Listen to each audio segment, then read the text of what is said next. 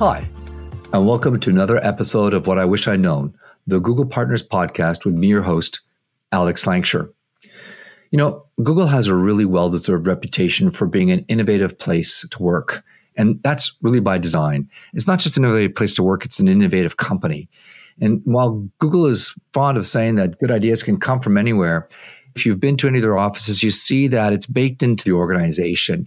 You see it in the spaces. You see it in what's on the walls. You see it in the way that people engage with one. You even see it on the badges. It's throughout the entire organization. So how does Google do it? How have they been able to create an organization that keeps growing and maintains its innovation edge even as it grows?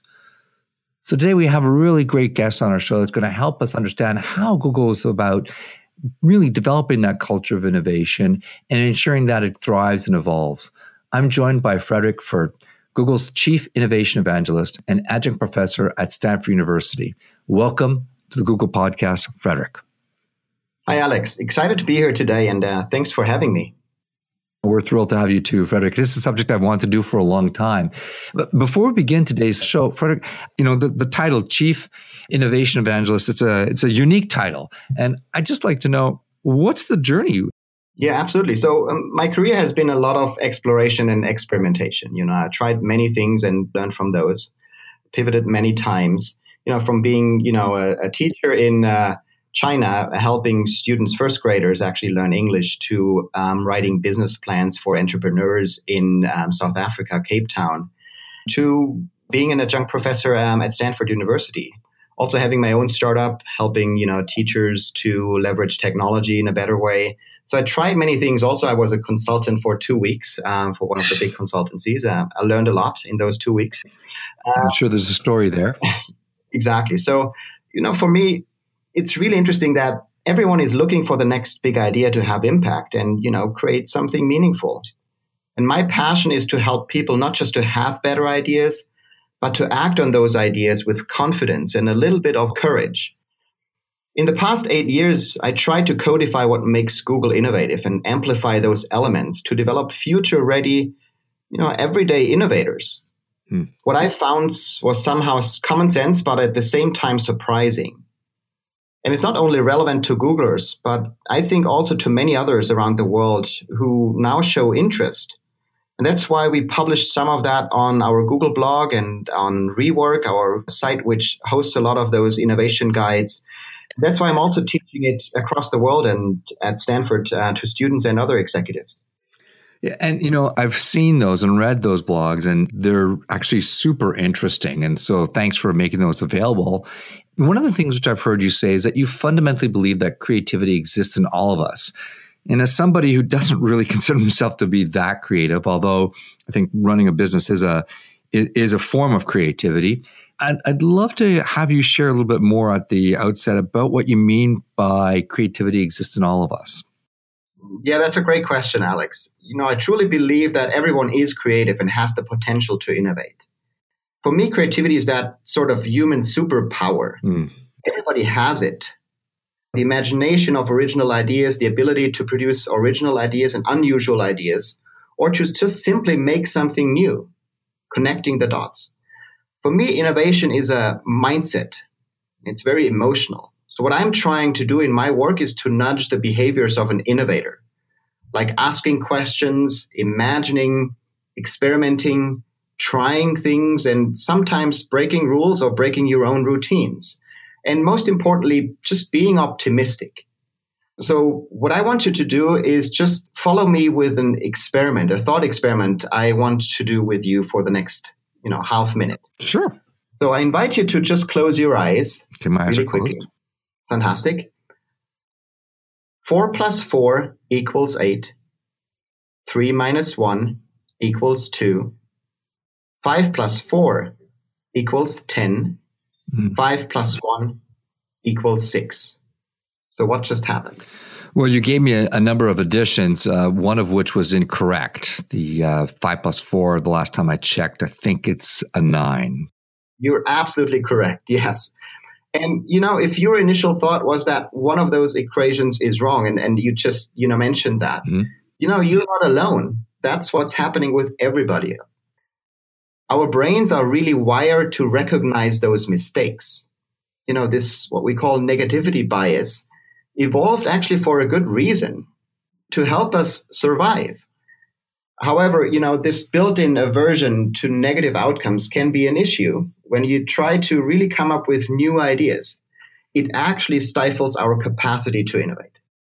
So, are you saying that innovation is runs counter to kind of an evolutionary uh, behavior, or?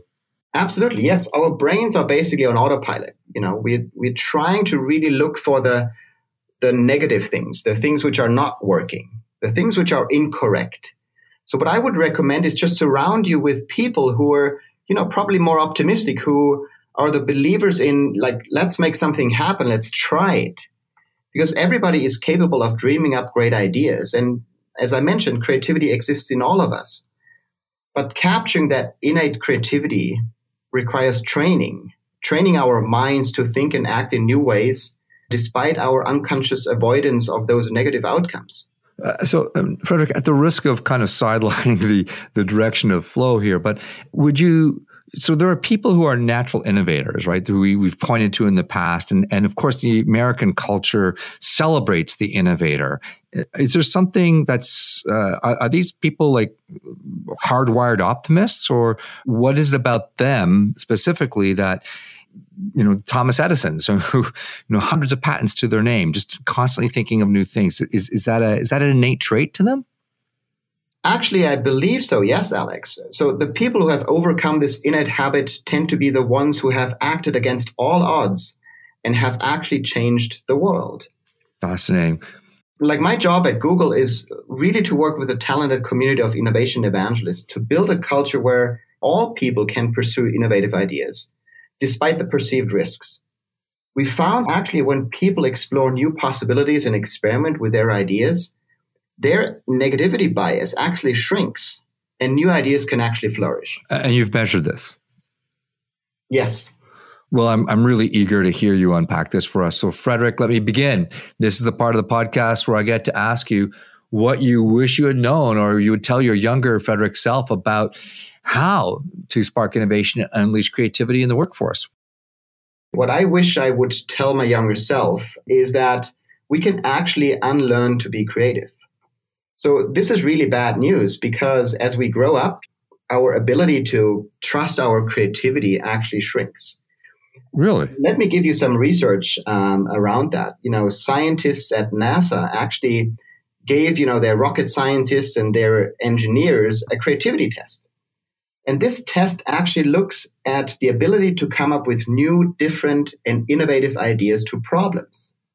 And what they did is they gave that exact test to about 1,600 children between the ages of four and five. And what they found is really surprising. What do you think? What percentage of those children fell into the category of being a genius? A genius in imagination. Mm, I have no idea. Um, 50%. Uh, it's more. It's more than that. It's actually a full ninety-eight percent. And what amazing. they to do is they tested more children. So they tested children which were like ten years old, and that number shrank. It actually were only thirty percent which fell into the genius category of imagination. With fifteen years, it were twelve percent and as adults, only 2%. Wow. That's a, that's a pretty steep drop off from the age of 5 to 10, but only 2% of adults fall into the genius category of imagination. It's remarkable. So, and what, what causes that? Is that just because we get locked into patterns of thinking, or is that school and and rote learning, or what's the what's the idea behind that? Absolutely, I think it's all of those things, right? Again, it's like our environment, which basically stifles our ability to fully unleash our creativity. But there's also good news. You know, you can practice being more creative. There's two kinds of thinking in the brain. It's, you know, divergent thinking and convergent thinking. Right. You know, the divergent thinking, that's the imagination. It's used basically for generating new possibilities. And then we have the convergent thinking, which we mostly use. That's when you're making a judgment, when you're making a decision, when you're testing something or you're criticizing. You're literally evaluating. So divergent thinking works like an accelerator, and convergent thinking puts a brake on our best efforts. You know, for individuals, I would recommend just allowing divergent thinking to happen. So be that five year old child again. Think about the question, for example, in how many possible ways can you use a paper straw? That activates our divergent thinking. We're thinking about possibilities, we're thinking about opportunities, and we're generating new ideas. So it's very important that we, you know, activate that divergent thinking. Can you systematize that, Frederik? Is divergent thinking something that can be learned by doing it? So putting yourself through mental exercises that drive that. A. B, uh, can that be done also as a group? So we get a group together in an office environment and say, all right, you know, every day we're going to, we're going to spend five minutes and just thinking about problem sets and talking about those problem sets and, and, and opening up the possibilities around those problem sets. You're making a very good point, Alex. Uh, so let's start with the group. Yep. I think, you know, mostly what happens is that divergent thinking basically faces convergent thinking. So, you know, one or two people in your group, they might do divergent thinking, right? They imagine about new possibilities. They think about new ideas. And others are doing the convergent thinking, right? They're criticizing, they're evaluating, they're judging, right? And what happens is you're basically stifling creativity because you're not moving forward. So what I would recommend is just setting a couple of rules so that let's just stay with the divergent thinking for a couple of minutes to generate as many possibilities as possible and then move to convergent thinking where we actually try to judge and evaluate and you know maybe test some of the ideas so it's really important that you set the rules in your team in around are you doing divergent thinking or are you doing convergent thinking the, the second point you were making is also a very interesting one because our brain is usually on autopilot. Mm-hmm. Our brain's natural desire is for efficiency. It wants literally to save energy your brain will naturally seek to feed you just with one option in which to deal with every situation based largely on how it dealt with the same or similar issue before. But what if we need some new, different solutions? We actually need to get off the autopilot to generate one more different option, one more different solution. And that's what you can actually enable through meditating, um, being just more aware trying to be mindful that you're on autopilot. So your brain feeds you just with one option, and usually we just take that option and we're going to go with it. So just pause for a second and think about another option, another idea, because having multiple options or multiple ideas actually helps you to, you know, eventually have better ones as well. So really, it's interesting that our brain is on autopilot, and and we we should get off autopilot more often. You know, I want to uh, explore something here with you. I've always been fascinated about the pairing of minds. Uh, you know, Brin and Page, uh, Hewlett and Packard, uh, Lennon and McCartney, Wozniak and, and Jobs. I mean, it's this idea that there's these innovators who have been paired. Do you think that that, and when you, of course, when you read about some of them, they have these interesting, challenging uh, relationships and the personalities are often, you know, quite different.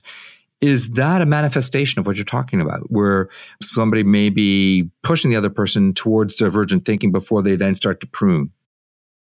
It's interesting that there isn't that idea of a lone genius, right? So it's really rare that the innovation comes from a single person. It's always a team effort. There's always a team behind the innovation. So it's not that lone genius which, you know, we want to develop. It's basically we want to develop the teams and help the teams to come up with better ideas together and move forward to test something, experiment, uh, prototype. Because innovation is a team effort, it's a team sport. But it's also important that you see yourself as an innovator.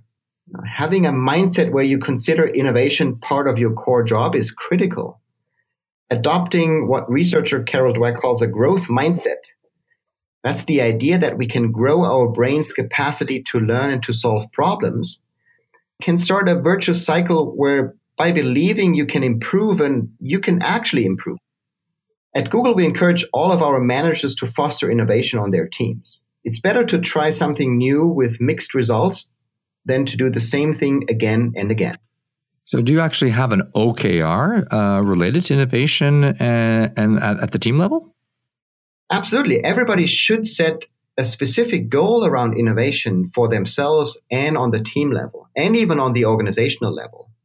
So, that's very important that you consider innovation as part of your core job. If we think about a, an agency environment, you know, you're working on the, the tasks and projects for the clients, but you're also within an organizational environment. And innovation could happen whether it's you're delivering services or the service delivery aspect to the client, but it, it could also happen on how the organization is structured, even though that might not be within your purview. Are you including all of that mix uh, at Google? Absolutely. We're looking on innovation on an individual level. We're looking at it on a team level on an organizational level and from a leadership perspective.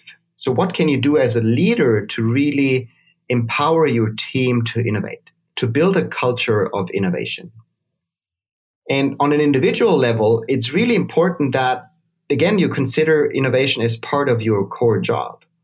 And what's interesting that, you know, every human being is basically looking for routines. So basically just stuck in our routines. It gives us safety and it's give it's giving us security and it saves our brains again energy. It just makes us feel good if we have a lot of those routines. But it only helps us to perform on an average or actually below average level. So what i would recommend is actually making a list of all your routines for you individually every day and then just trying to break those routines so trying to really get off those routines and trying to explore something new. Uh, uh so I, am just going to try and tangibilize this a little bit. When you talk about routine, because what we're trying to drive at is how can I individually foster innovation and and become somebody who has a bias towards that. And what I hear you saying is it's the individual, it's the team, it's the organization. At the individual level, if you're trying to break routines, is it something as mundane as take a different bus to the office, take a different route to the office, uh, go to a different place for, for my coffee?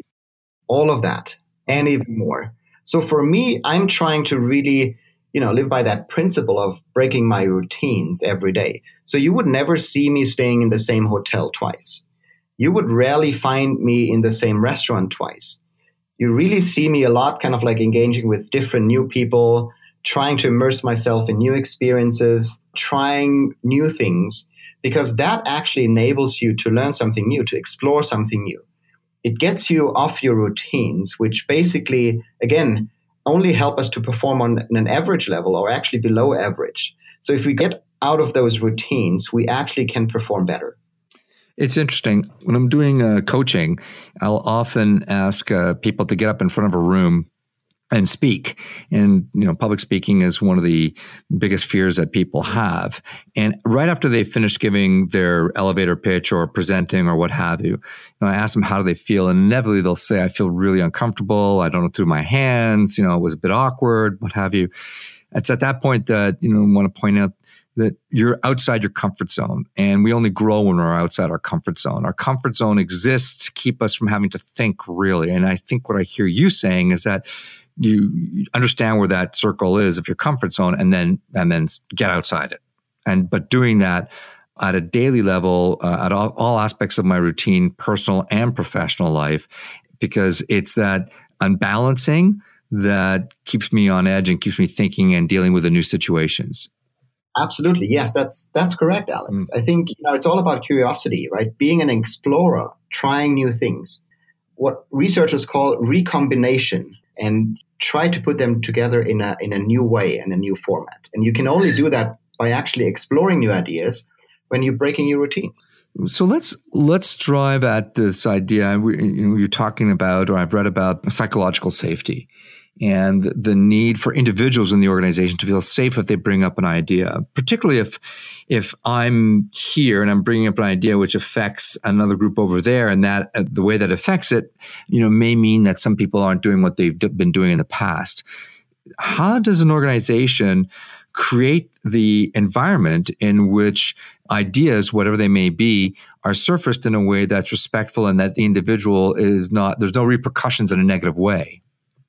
That's a great question. I think it starts with asking the right questions. You know, we as adults, we barely ask questions because, you know, it just feels not professional asking questions. We always want to lead with an answer, right? With an idea. So for me, innovation is not really about the ideas. It's about asking the right questions, finding good problems, and therefore develop a healthy disregard for the impossible. One of my favorite questions is, what if? Or challenging something by asking why. Why is it that way? And why can't it be different? And that's really, really hard to do in a team because if you ask a lot of questions in a team, you know, you just might encounter that peers might not be respectful of you asking all of those questions because, you know, we want to have an answer, we want to have a solution, we want to move forward. So you sometimes encounter that you probably hold the team back by asking too many questions. But I actually feel that's an ability of an innovator to really ask the right questions and ask more of those questions. So in a team, we need to really literally create an environment where people feel safe enough to ask questions, to challenge assumptions, to feel safe enough to take a risk and try to suggest something different and something new. This would fundamentally come down to also an, uh, an issue of managers. A lot of times it's the managers of staff who embody whether or not this is a safe space or not and who set the ground rules and enforce them. So, does Google do a lot of training for its manager levels to ensure that they are understand what the rules of the road are and how to create those safe spaces? So, leaders can develop a culture of innovation by modeling specific behaviors. It's hard to foster psychological safety, and it's very easy for a leader to destroy it. If a leader really wants to encourage innovation, you should start trusting your people. Trust motivates people, control doesn't. So, one of the leadership behaviors we really want to see is that leaders trust their people. You know, if you trust your people, they trust themselves even more. And then they have the confidence to experiment, try something different, take a risk. And that comes all back to that notion of psychological safety, where you create an environment where people show up with their full self, they are vulnerable, but they take risks because they feel safe enough that they can come back the next day, even if the project failed, if the service they launched was not successful, they can come back and their bonus is not at risk, their salary is not at risk, uh, their reputation is not at risk, um, and they feel safe enough to, to do something different. I hear you on this. I want to ask a question. It's maybe an unfair one, but does that not run counter to a culture of accountability? So if the if leader is to make a decision and the organization moves in that direction as a result of you know, a strategic decision that's born through an innovation idea and it, and it fails, what I hear you saying is, well, you should get up there and, and celebrate that we did the innovation. It didn't work out. We accept those failures. I'm going to model the behavior that it's okay to accept the failure. It's okay to try. But in a public company uh, where there's accountability to stockholders, that's one thing. That's a hard thing to do. And in a private company, it's a different thing. In an agency, particularly a smaller agency, that type of risk might have some pretty big impacts. So what's the trade-off between accountability and, and innovation and risk taking? You know, nobody wants to fail. I've never met a person who came to me and said, like, you know, Frederik, I want to make a really big mistake today and I want to have our project not be successful. Right. What I see people are saying is that they want to take a risk because they want to learn, whatever the outcome is. And that also comes back to the incentive system you have in place. How do you recognize and reward the people who take a risk, who try something different and try something new? So maybe you want to consider giving them a bonus at the beginning of the project because you want to reward them for doing something different.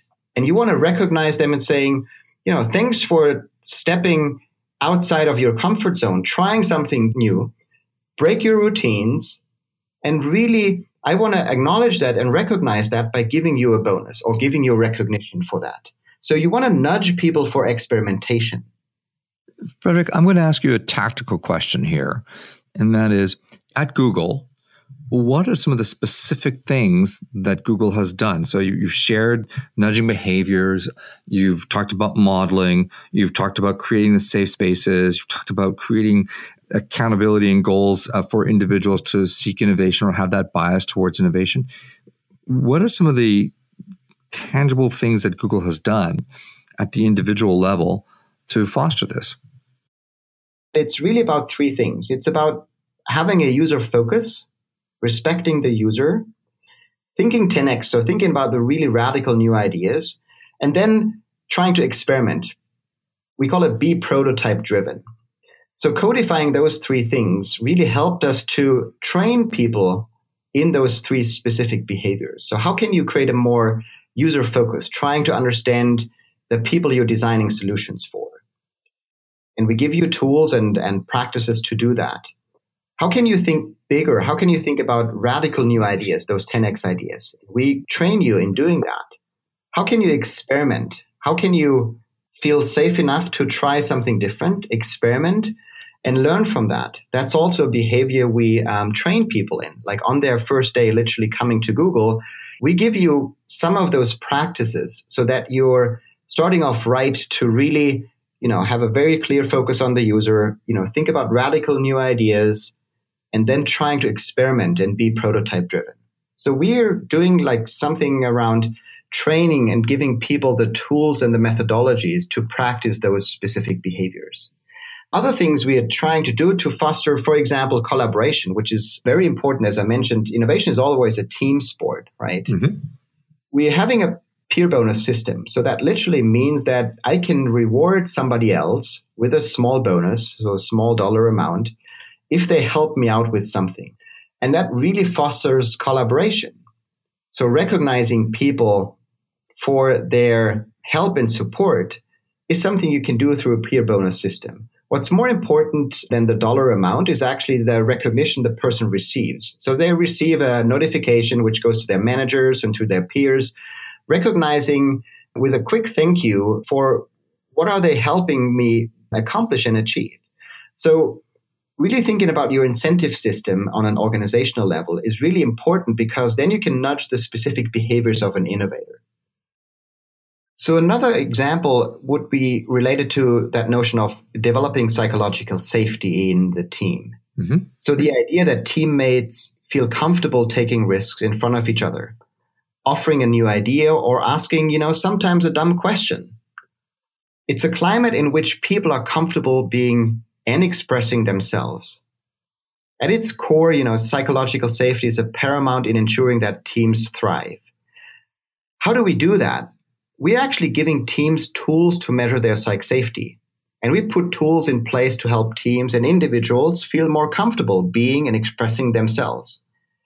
What we also do is we really value diversity and inclusion because we actually believe that inclusion leads to more and better ideas and eventually fosters innovation.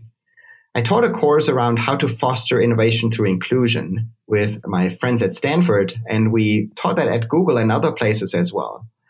And it's really critical that we really take that notion of inclusion seriously, that we really want to value that diversity, not just the diversity of ideas, but the diversity of backgrounds, the diversity of people who bring those ideas.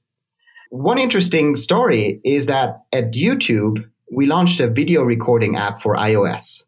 And the next day, the team found that about 5 to 10% of those videos user uploaded were actually upside down. So were people shooting videos incorrectly? No, actually, our early design was the problem. It was optimized for right-handed users only and didn't account for the unique perspectives of lefties. So we don't have mean-spirited engineers or any, you know, anything's wrong in those teams, but we literally just have right-handed people or had right-handed people on those teams. And we didn't account for left-handed users. So what happened was we unconsciously created an app that worked brilliantly for almost all our right-handed users exclusively. So that helped us really to realize that diversity and inclusion is truly important if you want to build products for everyone in the world. That's a very interesting story and really illustrates the point perfectly. What would be your, your last point uh, with regards to innovation and, and how we can drive it within the organization? Yeah, one last point related to like psych safety. What you can do starting literally today is that you can start your team meeting just differently. Maybe with sharing a personal failure or a mistake and what you learned from it. So we have been doing that in my team meetings for quite some time. We just open the team meeting in a very different way then. We open it usually with a mindfulness practice and then start sharing across the room what we learned in last week, what mistakes we made, and what we learned from those. It just creates another level of safety in the team. So, what I'm hearing you say, Frederik, is as a kind of very strategically tactical thing that we can do is begin our meetings with a reveal about some of the challenges or problems or failures that we've had that doesn't necessarily mean only in the work environment. It can be in the personal environment. I guess you're just trying to say, hey, listen, we all struggle. Uh, we're all human. It's a safe place to share this. And that kind of sets the tone for any other discussion that might come about. And is that the intention and the practice of it?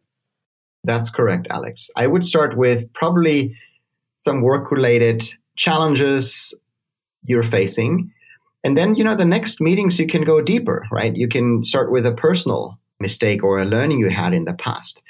And you can role model that literally as a leader because that helps the team also to recognize that it's safe here to share that we're not just success driven people. We are not just creating those successes over and over again we also make some mistakes and we also face some challenges. And learning from those mistakes is really important that we share that with each other.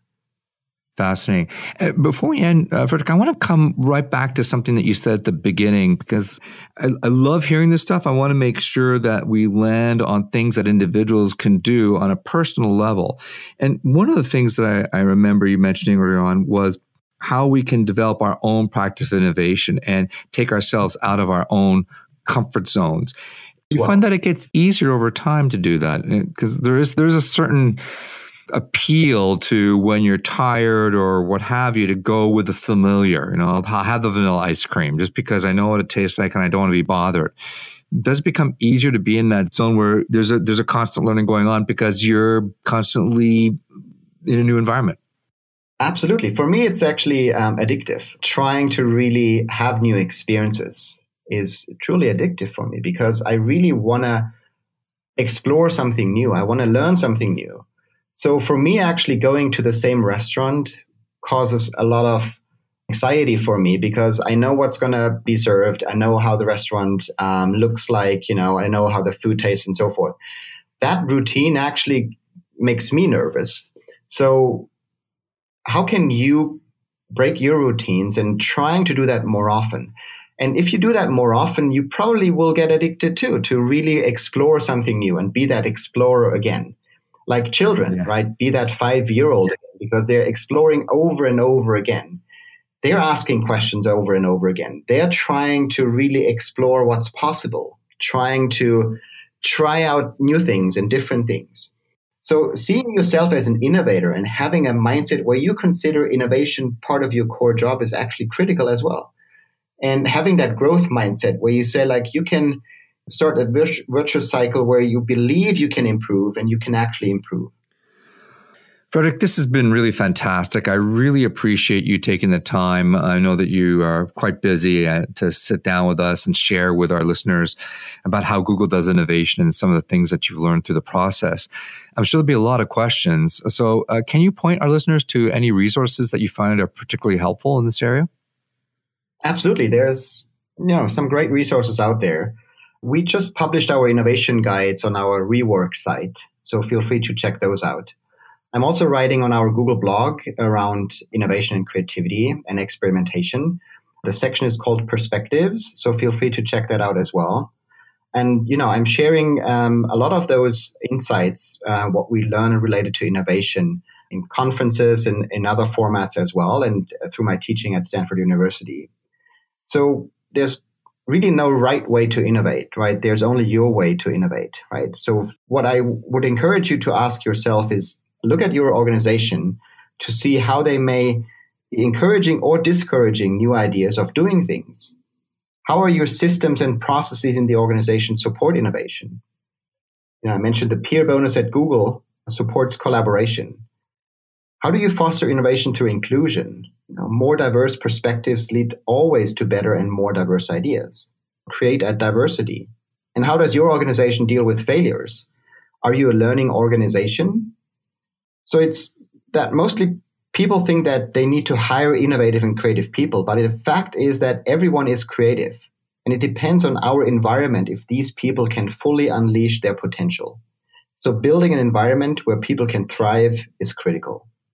Those are really good points, Frederik, and thank you so much for summarizing them so concisely. Uh, it helps us to focus in on some of the key points that you raised during our discussion. So, so thank you again, Frederik. I really appreciate you being on the show. Thank you, Alex, and uh, see you in the future. I look forward to that. And to all of our listeners, thank you again for listening. Uh, if you haven't listened to our previous podcast, you can find those archived on SoundCloud, on iTunes, on Google Play. We encourage you to listen to them. And if you like what you hear, share them out and like them. We appreciate that all the time. And join us for our next episode when we'll ask our guests what they wish they'd known.